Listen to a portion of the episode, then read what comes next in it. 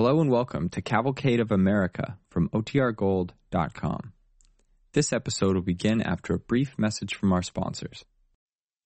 Cavalcade of America, presented by DuPont.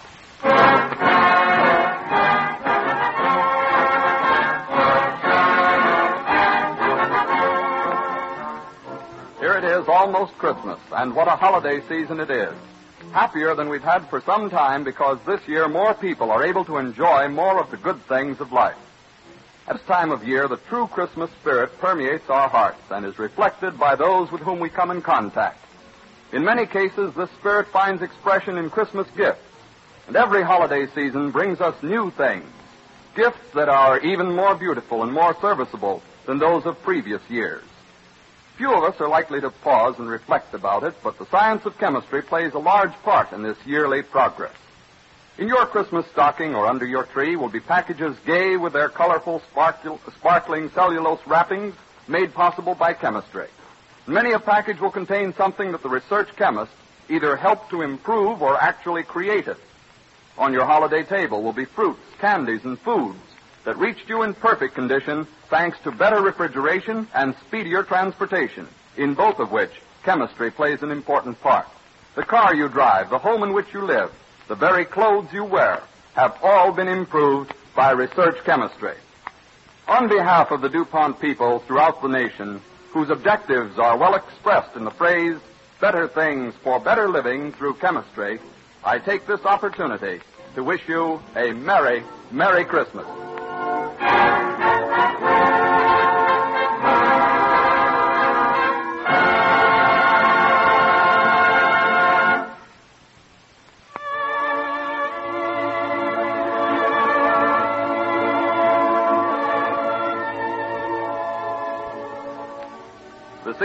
Cavalcade of America pays tribute to one of the most beloved women of all time, Madame Ernestine Schumann Heink, a great artist and a great humanitarian. The part of Madame Schumann Heink will be sung by Helen Oldheim, prima donna contralto of the Metropolitan Opera Company, and played by Jeanette Nolan. The orchestra is under the direction of Don Voorhees.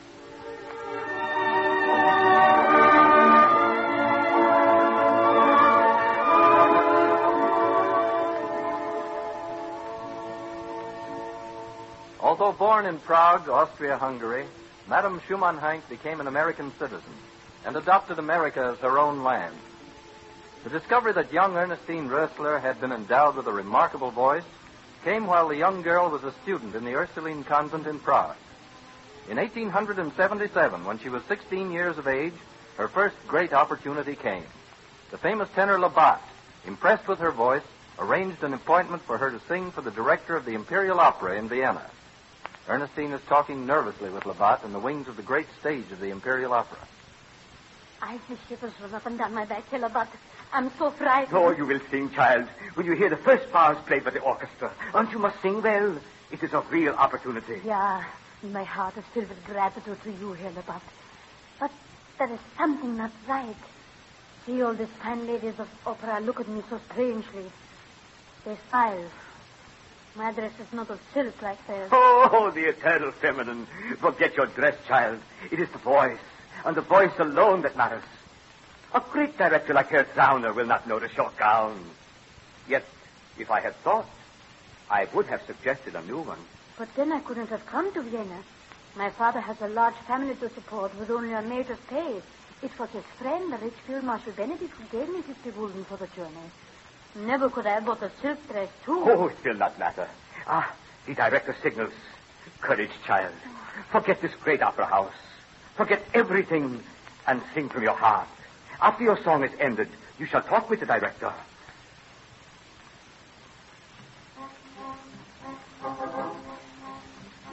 Hellebutt, my throat is dry. Oh, I wish I was safe at home. I cannot sing. The music, Ernestine. The drinking song from Lucrezia Borgia. It is your cue.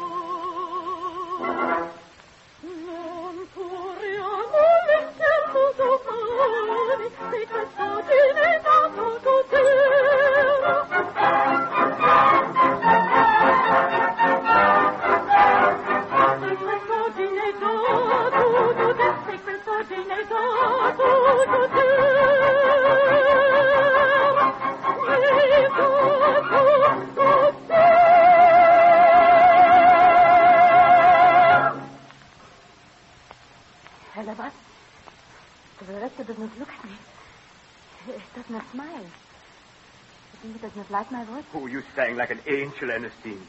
Come, we shall hear his verdict. Herr Director, I wish to present to you Fräulein Ernestine Rössler. Well, does she wish the truth, Hellebutt? Ja, ja, Herr Director. The truth of my voice I beg of you. Surely, Herr Director, you feel as I do, that her voice holds great promise. Promise, perhaps. But why do you bring her to me? Why bring such a girl to the Imperial Opera in Vienna? You waste my time, the time of my orchestra. Surely, you cannot mean... Look at her. Such clothes, such poverty. She has nothing. What can I do for such a homely girl? What do you expect? Homely. Yeah. It's true, I am homely. I didn't think of that before. Yeah, we do have poverty at home. No money for fine dresses. But my voice, I thought my voice. No, no, no, dear child. Go home quick. Go home and ask your kind friends who gave you money to come to Vienna to do for you one more favor. Tell them to buy you a sewing machine and learn to be a dressmaker, maybe, or something like that. Nothing. Hmm. But a singer, huh? an opera singer, never. Never in this world.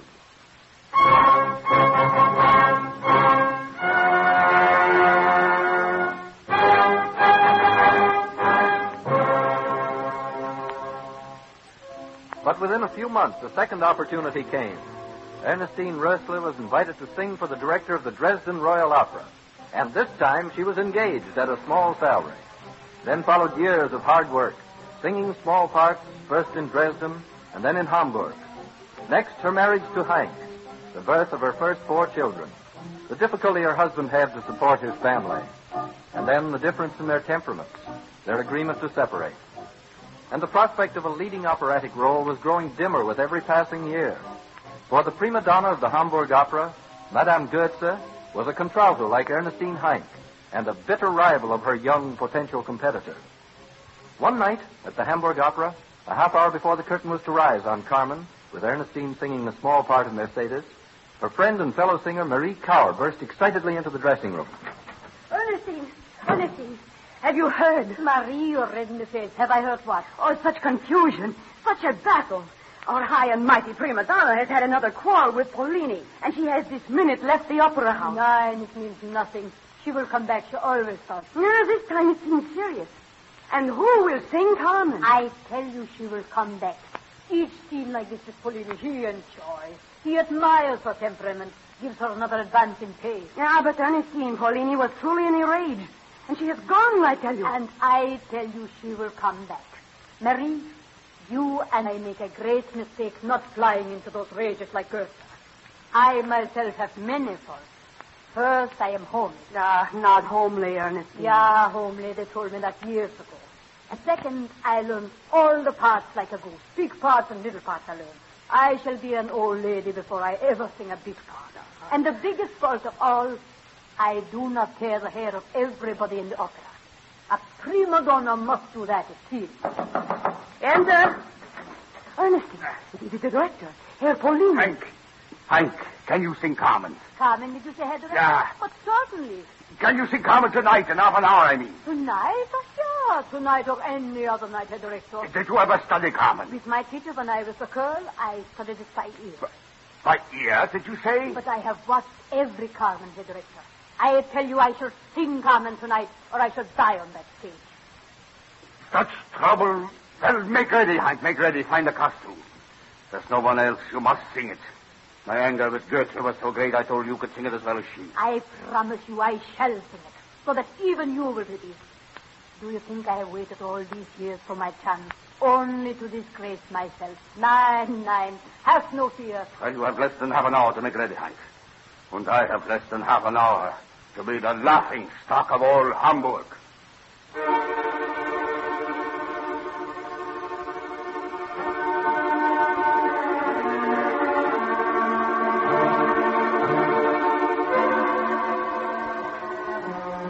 In borrowed clothes, a skirt too long, shoes too tight, Ernestine Heink sang Carmen for the first time and without a single rehearsal. In the wings, the director Pollini waited for the verdict of the audience and shuddered.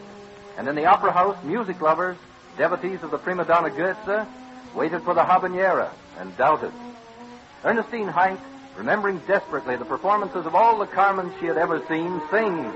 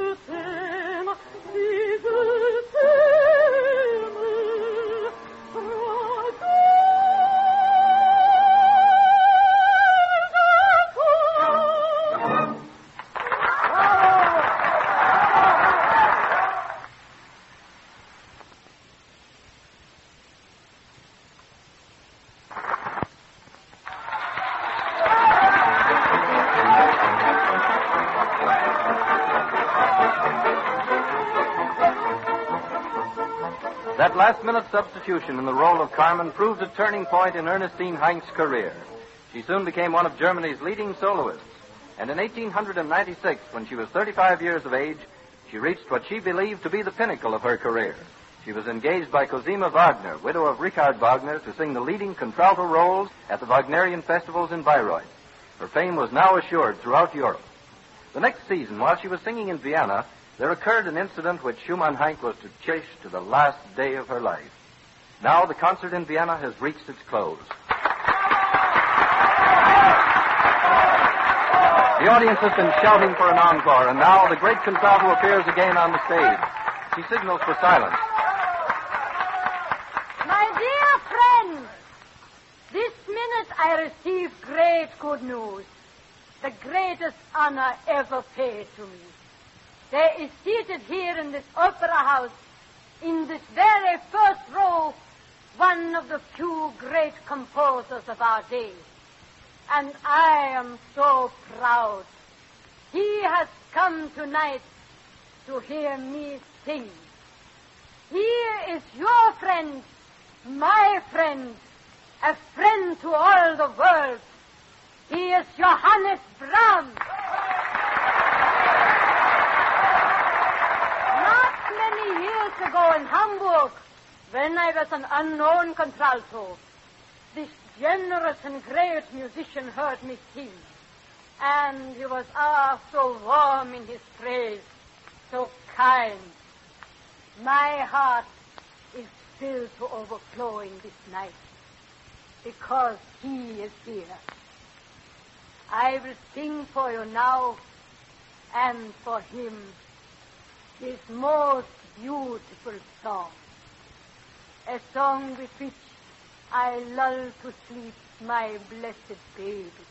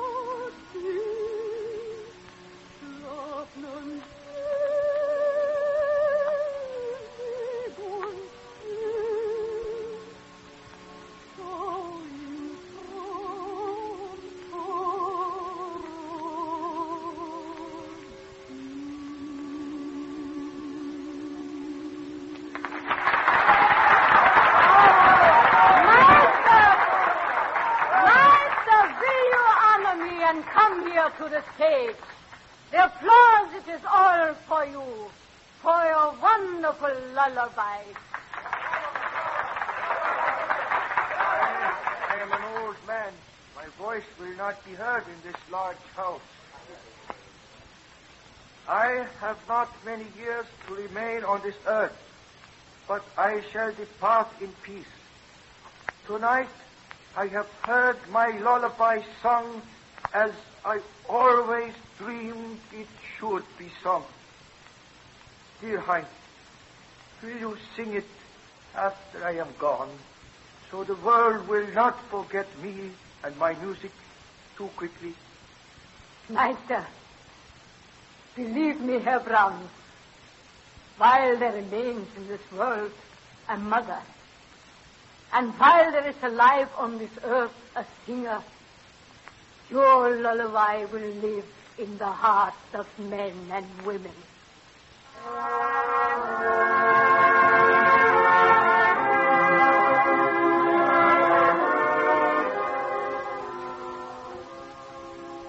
1898, Schumann Heink signed a contract with Maurice Grau, impresario of the Metropolitan Opera in New York, and with her second husband, the actor-manager Paul Schumann, she set sail for the New World, America. On November 7, 1898, Chicago, the American debut of Schumann Heink singing Ortrud in Wagner's opera Lohengrin. The final aria,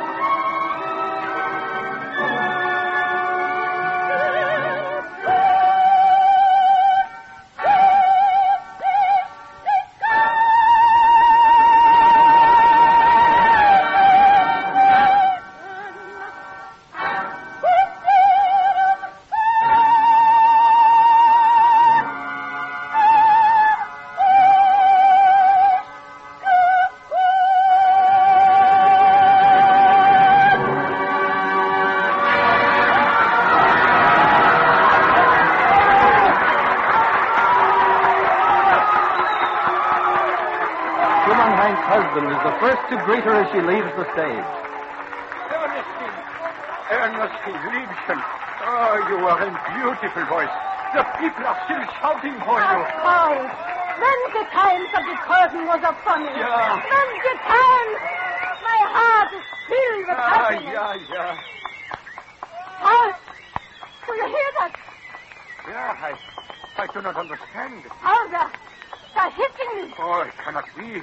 This America is a strange land, but surely they would not first applaud and then hit you. Oh, they, they are hitting me. Herr Grau is coming. We shall ask him what this means. Oh, Paul, You are wonderful. What? What is this? they're grow. You are the not Americans are not hitting us. Oh, they are whistling. It is the greatest flattery in the world. Never have I heard such a thing at the opera. You are a sensation, brava. Whistling, you say, Herr Grau. Madame, you were magnific. The greatest debut that the opera has ever seen. See, all these people are waiting at your dressing room to compliment you. Madam Schumann Heink. May uh, a mere music critic be permitted to shake your hand? Madam, you have the greatest contralto voice America has ever heard. Thank you, and God bless you. Madam Schumann, my daddy sings in the opera. He said you would let me speak to you. Oh, such a beautiful child. Come here, my little one. Let me hold you in my arms. I'd like to hear you sing, Madam Schumann. It was wonderful. Ah, my little one. That compliment brings tears to my foolish eyes. Dear Paul, is she not like our little Lotta? Who is Lottie, Madam Schumann? My darling little girl who's with her großmutter in Germany. Well, my daddy told me to stay only one minute. Good night, Madam Schumann. Good night, and God bless you, my child. Half the city of Chicago wants to congratulate you. Are you too tired? Shall I send them over? Nine, nine, I'm never too tired. I wish I might clasp the hand of every man, woman, child in America. I feel deep down in my heart, Herr Grau, that every American is my friend. Ah, I love America.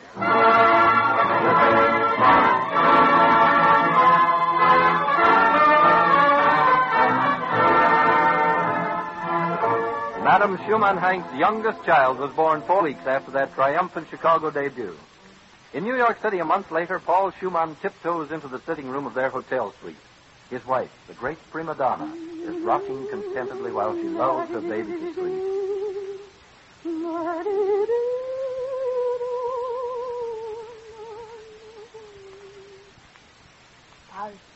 Is it you?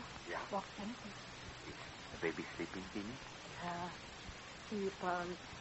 He sleeps with a smile on his sweet face. Yeah. It is as I told Ray Johannes Brahms that time in Vienna. This lullaby belongs to every age and to the babies of all nations. An immortal melody. Yeah. Our little American baby loves Brahms just like my other darling German baby. Our American baby. One might think we had adopted our child in this country. Aber nein, Paul. I have adopted America. The day I stepped from the boat, I felt I had come home. And Paul, now at last I have the name for our baby. Oh, I am glad. Such worry over a name. You have not slept for nights thinking about it, Jeannie. We shall name him George Washington. George Washington. Yeah. Do you not agree? George Washington Schumann. Our American baby shall have the name of the first great American president. It is fitting that it be so. And I shall be American forever. This is my land. But Paul, when I rock to sleep my little George Washington, he shall hear always the lullaby of the great Brahms. Music is international. Like a mother's love, it speaks every language.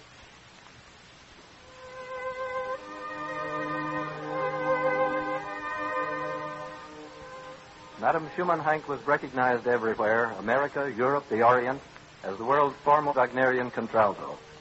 But to the American people, there are two simple songs which will always be identified with her name. One is Brahms' beautiful lullaby. The other is equally beloved. Schumann Heink's presentation of this song has become one of the most cherished traditions of radio. On each Christmas Eve, Mother Schumann Heink sang this song. Those who heard her will never forget the vibrant warmth of her voice. They felt her genuine love and sympathy for all mankind as she sang the beautiful Silent Night.